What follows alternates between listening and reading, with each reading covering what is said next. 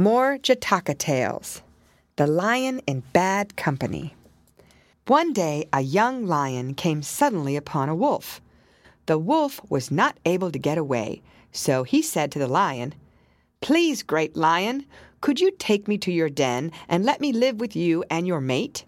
I will work for you all my days. This young lion had been told by his father and mother not to make friends with any wolf. But when this wolf called him Great Lion, he said to himself, This wolf is not bad. This wolf is not like other wolves.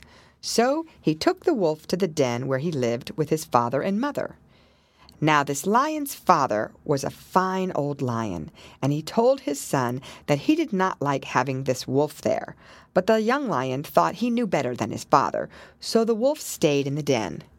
One day the wolf wanted horse flesh to eat, so he said to the young lion, Sir, there is nothing we have not eaten except horse meat. Let us take a horse.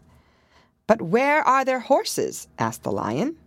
There are small ponies on the river bank, said the wolf. So the young lion went with the wolf to the river bank when the ponies were bathing. The lion caught a small pony, and throwing it on his back, he ran back to his den.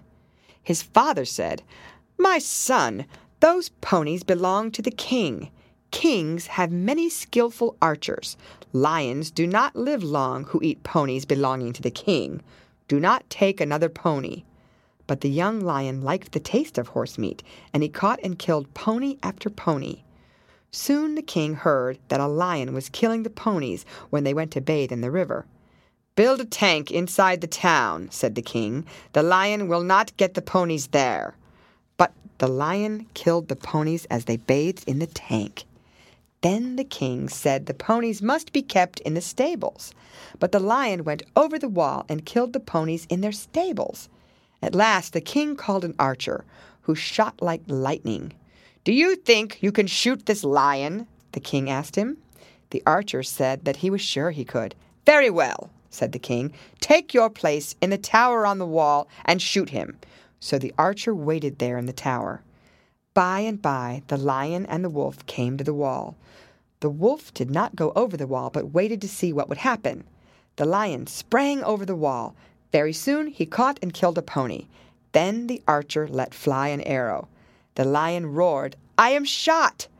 Then the wolf said to himself, The lion has been shot, and soon he will die. I will now go back to my old home in the woods. And so he did. The lion fell down dead. The end. Read by Lorraine Montgomery for Lit to Go on the web at fcit.usf.edu.